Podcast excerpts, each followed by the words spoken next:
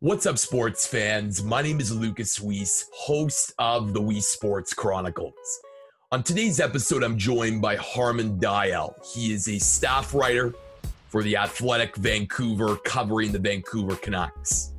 In this episode, I chat with Harman about his journey into sports media, covering the Vancouver Canucks, this year's Vancouver Canucks team, the plethora of young talent, and where he thinks this team can go in this year's Stanley Cup playoffs. The Weiss Sports Chronicles is available on YouTube, Apple Podcasts, and Spotify. So make sure to like, rate, watch, and subscribe to all three of those channels.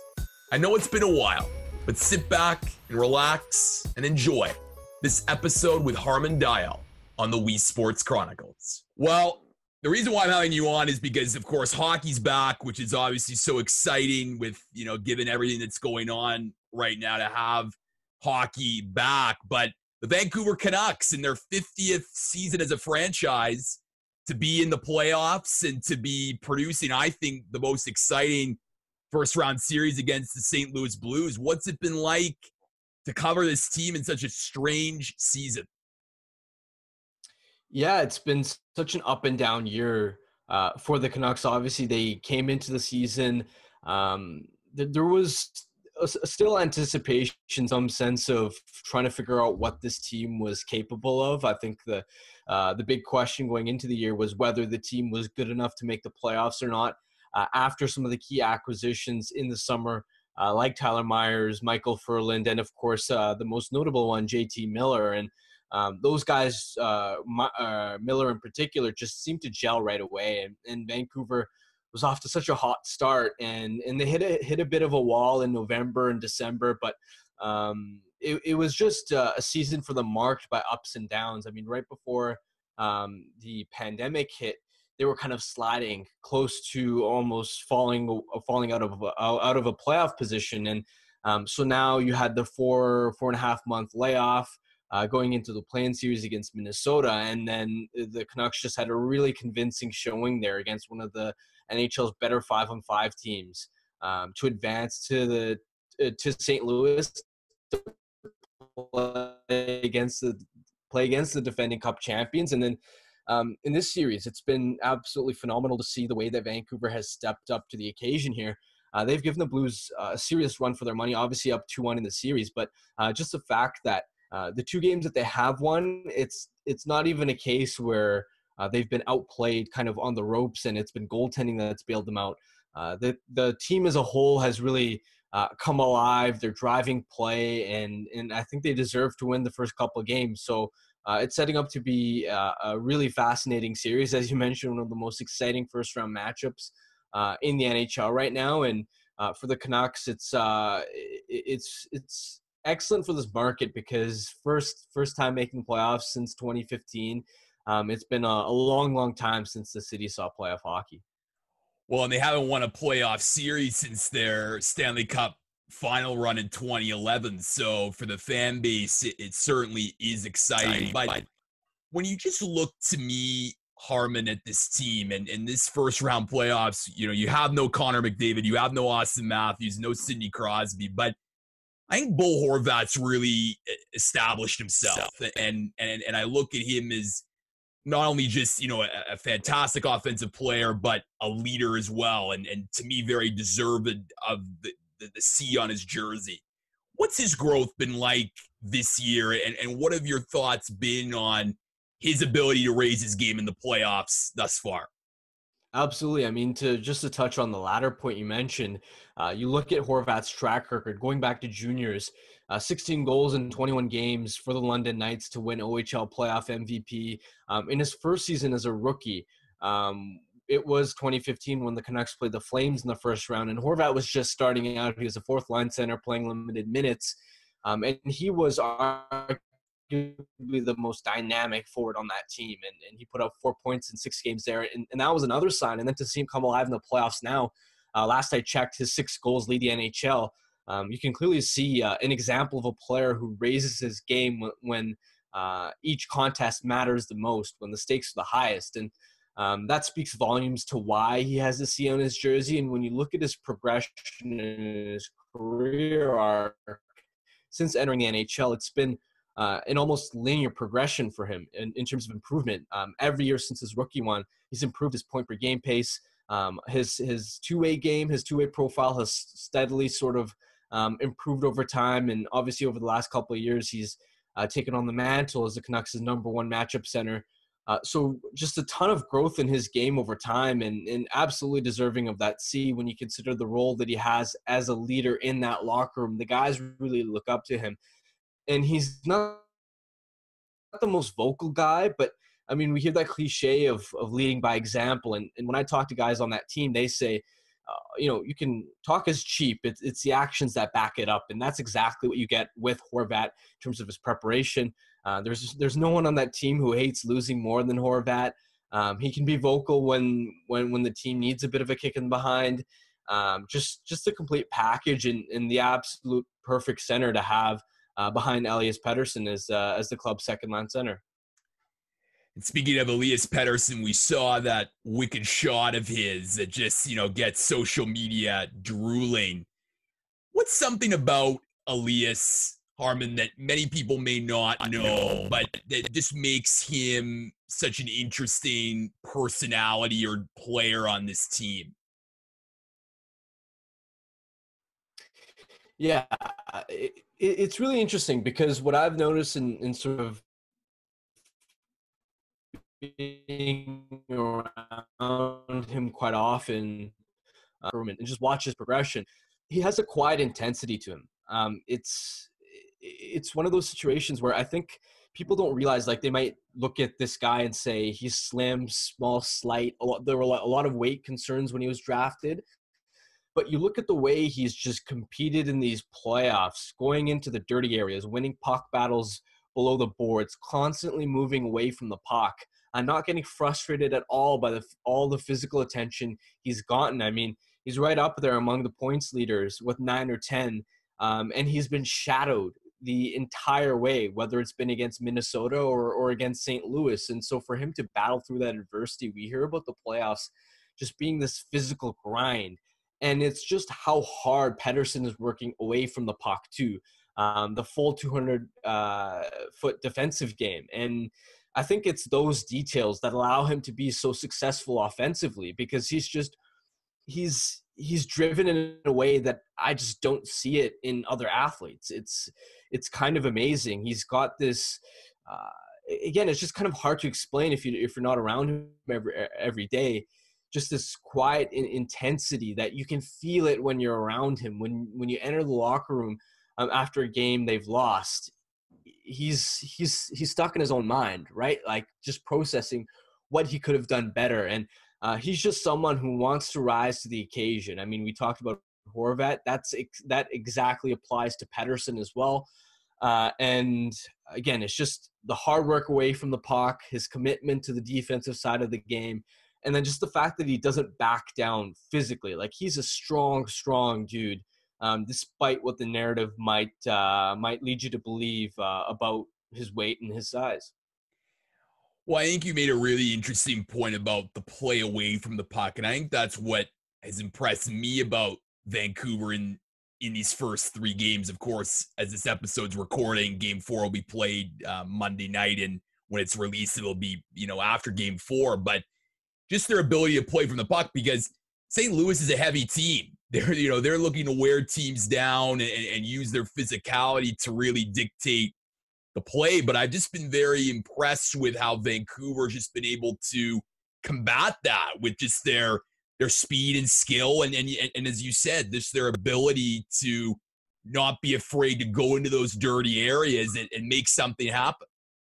For sure. And that's part of I think what Travis Green wants the identity of his team to be, not just the speed and skill aspect. And stylistically, uh, I mean, you see the high end talent on Vancouver's roster, but relative to a club like uh, Vegas or Colorado, I actually think St. Louis matches up better uh, for Vancouver stylistically because when you look at these um, sort of heavy physical games where you have to earn every inch, I think that's actually like when Vancouver is engaged and uh, emotionally and physically. I think that's actually when they play some of their better hockey relative to again if they played the Avalanche and they're trading chances back and forth, I don't think they necessarily have the depth, um, both up front and on the blue line, to sort of play that sort of um, quick strike game where you're trading chances with a powerhouse, especially when you look at Vancouver over the course of the regular season and you see their and you see their results and how they've kind of struggled to contain teams off the rush. I think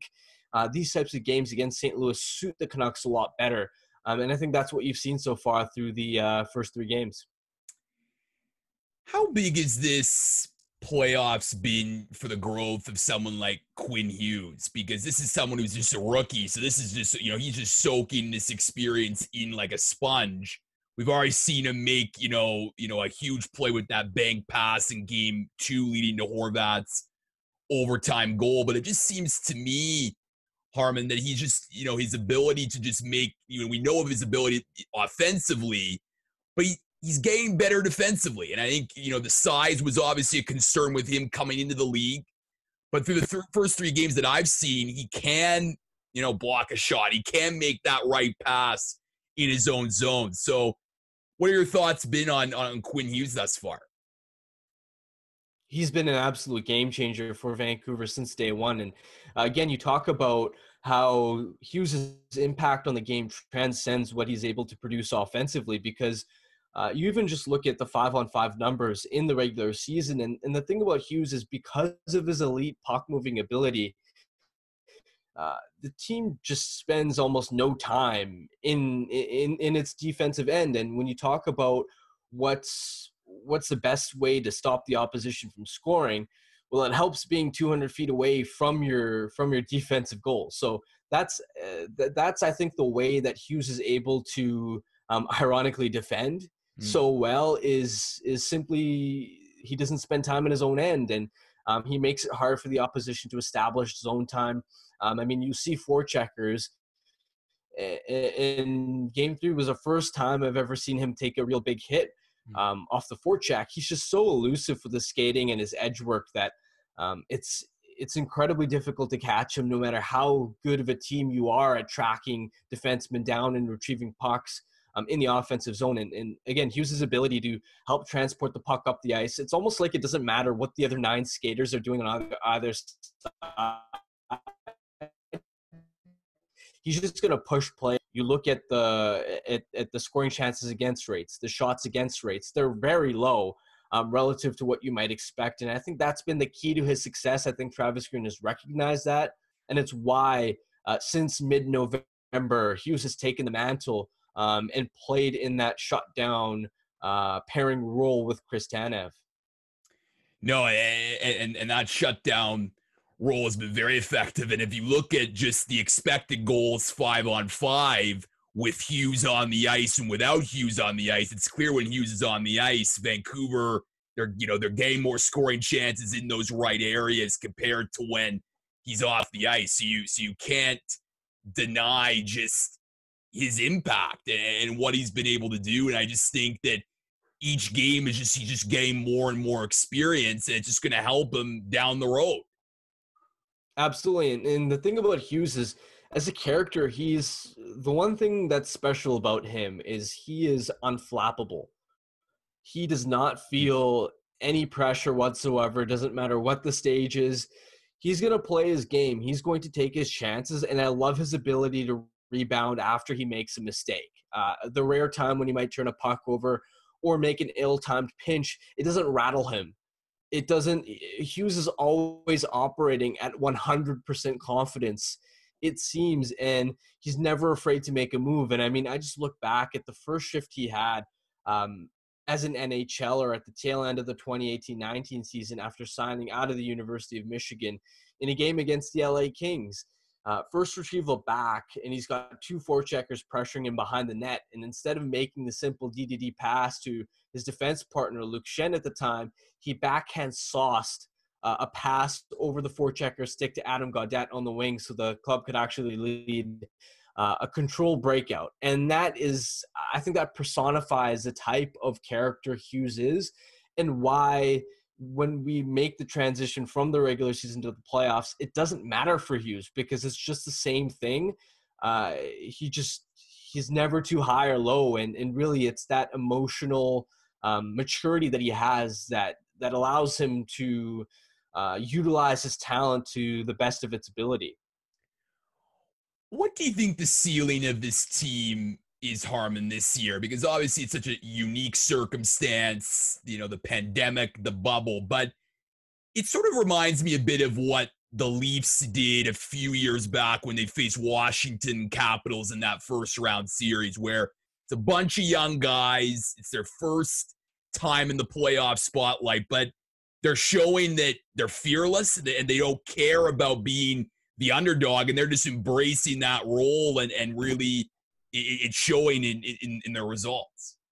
I think that's a perfect comparable, and uh, I actually wrote a story uh, a couple weeks ago now about exactly what you mentioned: the Canucks embracing that underdog mentality. I mean, uh, again, going back to the start of the regular season, the consensus view was that Vancouver was unlikely to be a playoff team, and I think in, internally the organization top to bottom knew about that narrative and i don't necessarily think that there was a belief of uh, you know we want to prove people wrong and, and and they and they used it as fuel to motivate themselves but i think there was a sentiment of we want to show the league what we're capable of and that's exactly what they've done to date and uh, when i look at their chances against st louis if if the first three games are any indication uh, they've got an excellent shot at winning this whole thing, and, and you never know what confidence can do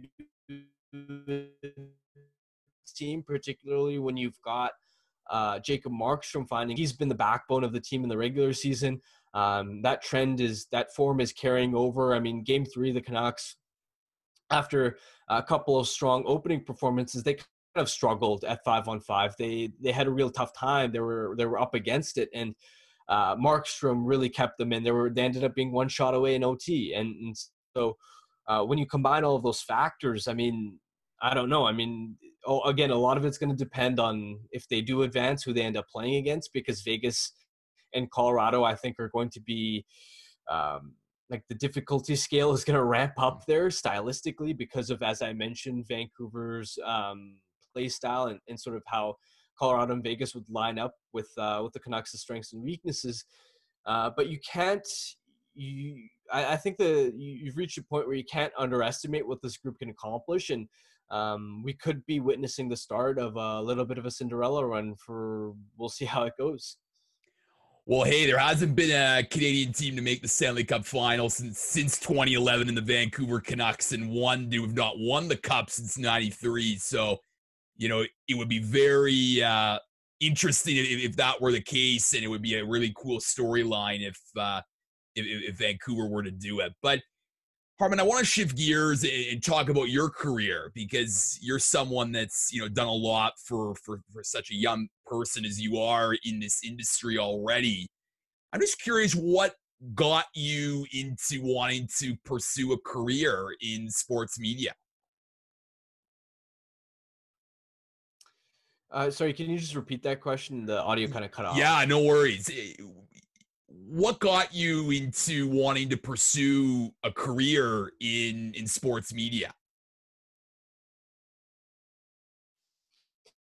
I, I hockey was just a huge passion of mine as a fan growing up, um, and at some point, I just figured that I I, I always kind of wanted to like I'd have strong opinions about things that I'd see on the ice, and um, I remember initially when Vancouver uh, was coming out of, of the glory days of their 2011 years, and you could sense that you were entering maybe the twilight of uh, of of this core. Um, I, I was pretty strong in my belief that I thought the Canucks needed to embrace a rebuild instead of uh, instead of trying to retool things and um, and try and make one last uh, valiant kick at the can and um, I think just from that point on, I again I just wanted to share my opinions, and and that's how I started using Twitter.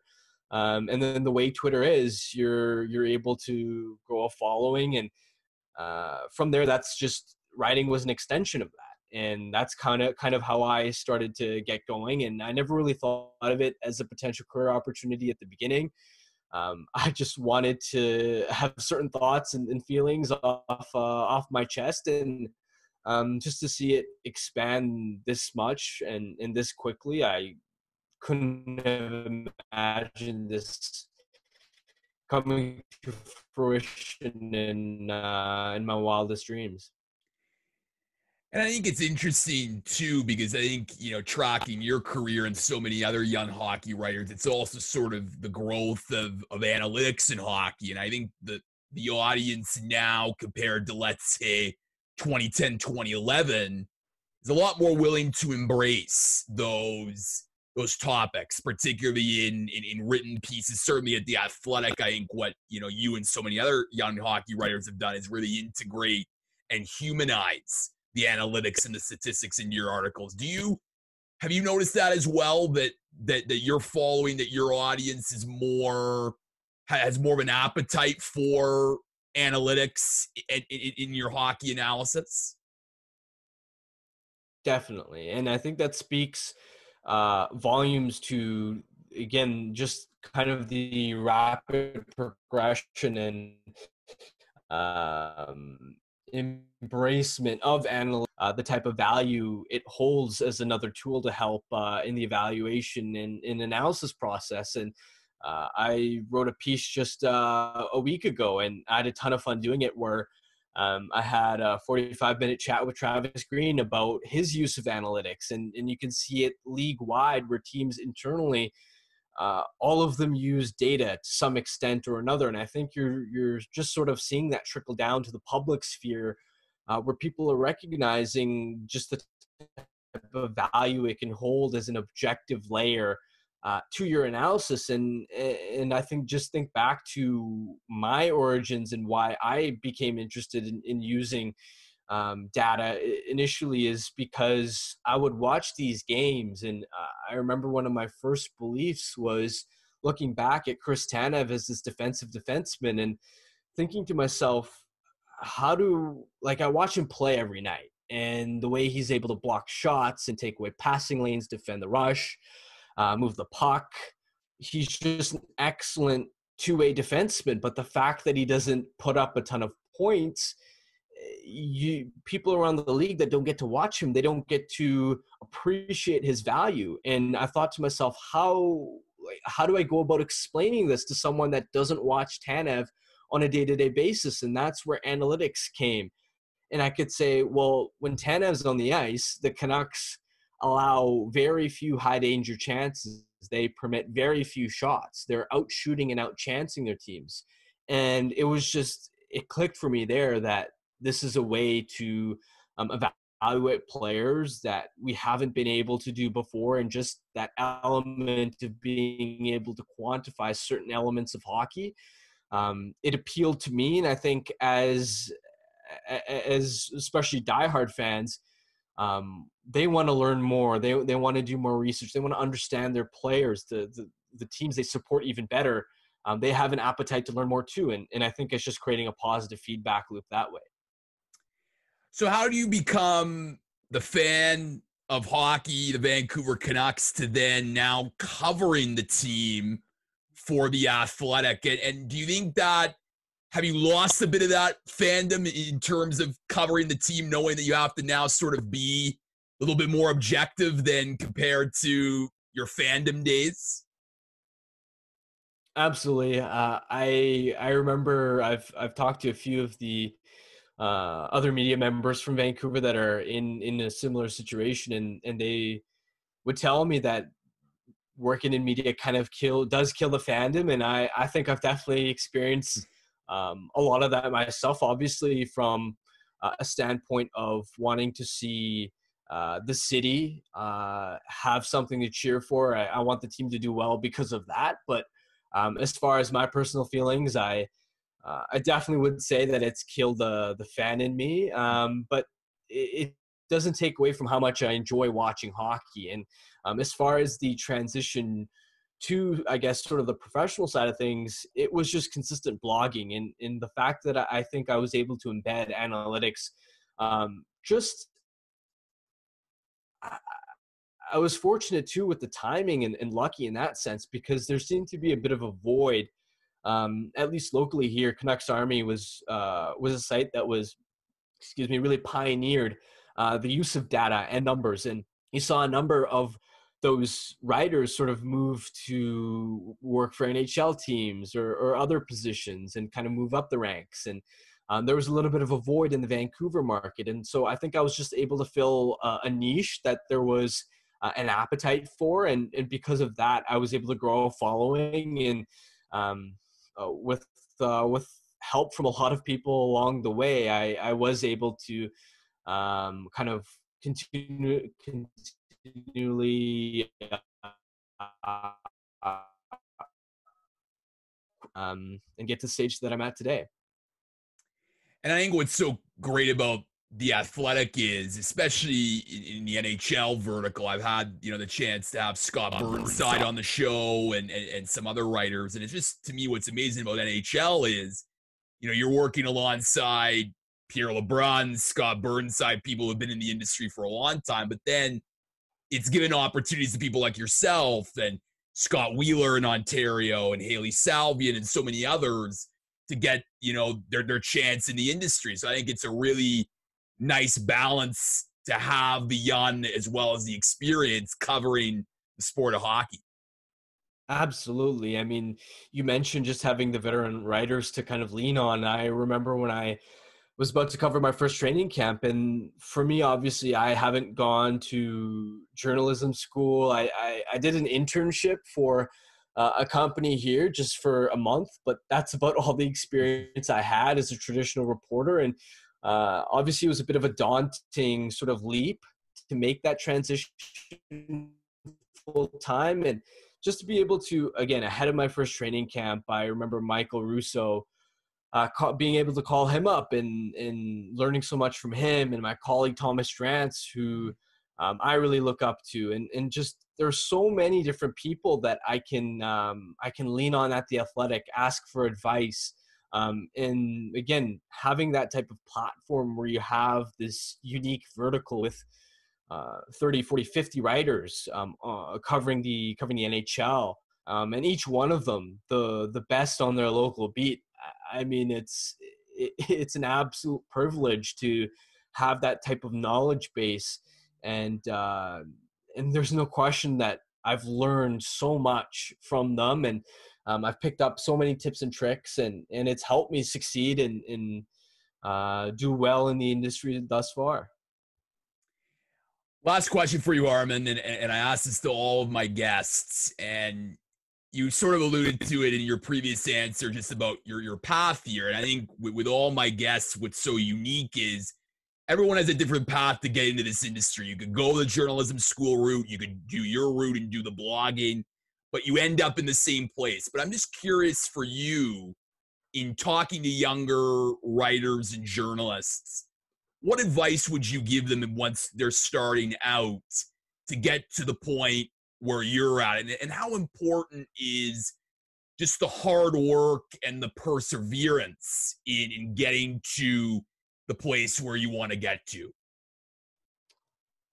No question you nailed it. I think as far as my biggest piece of advice it'd be um, find a niche um, and become the best at your niche right? Like that's that's the biggest thing you've got to look at um, the other writers in in the market that you're trying to cover and and you've got to realize what each reporter is sort of uh, like you got to look at the coverage whole wide around so say in vancouver and you've got to ask yourself what can I do? What aspect, whether maybe it's analytics, whether it's telling the human element stories, whether it's uh, video breakdowns, like what, can you offer that maybe um, isn't as readily available in the mainstream media coverage? And once you find that niche, uh, again, work on your craft, become the best at it. It took me a ton of time to uh, become as sort of well versed with analytics as I am today.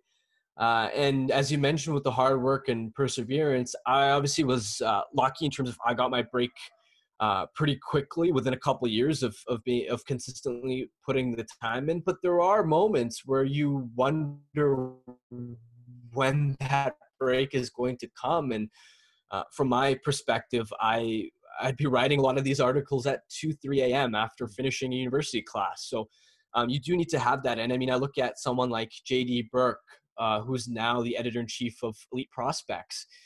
He was blogging for six, seven, eight years before he had his break. And uh, so I think the biggest thing is beyond just finding your niche, you've got to be legitimately passionate about uh, sports media.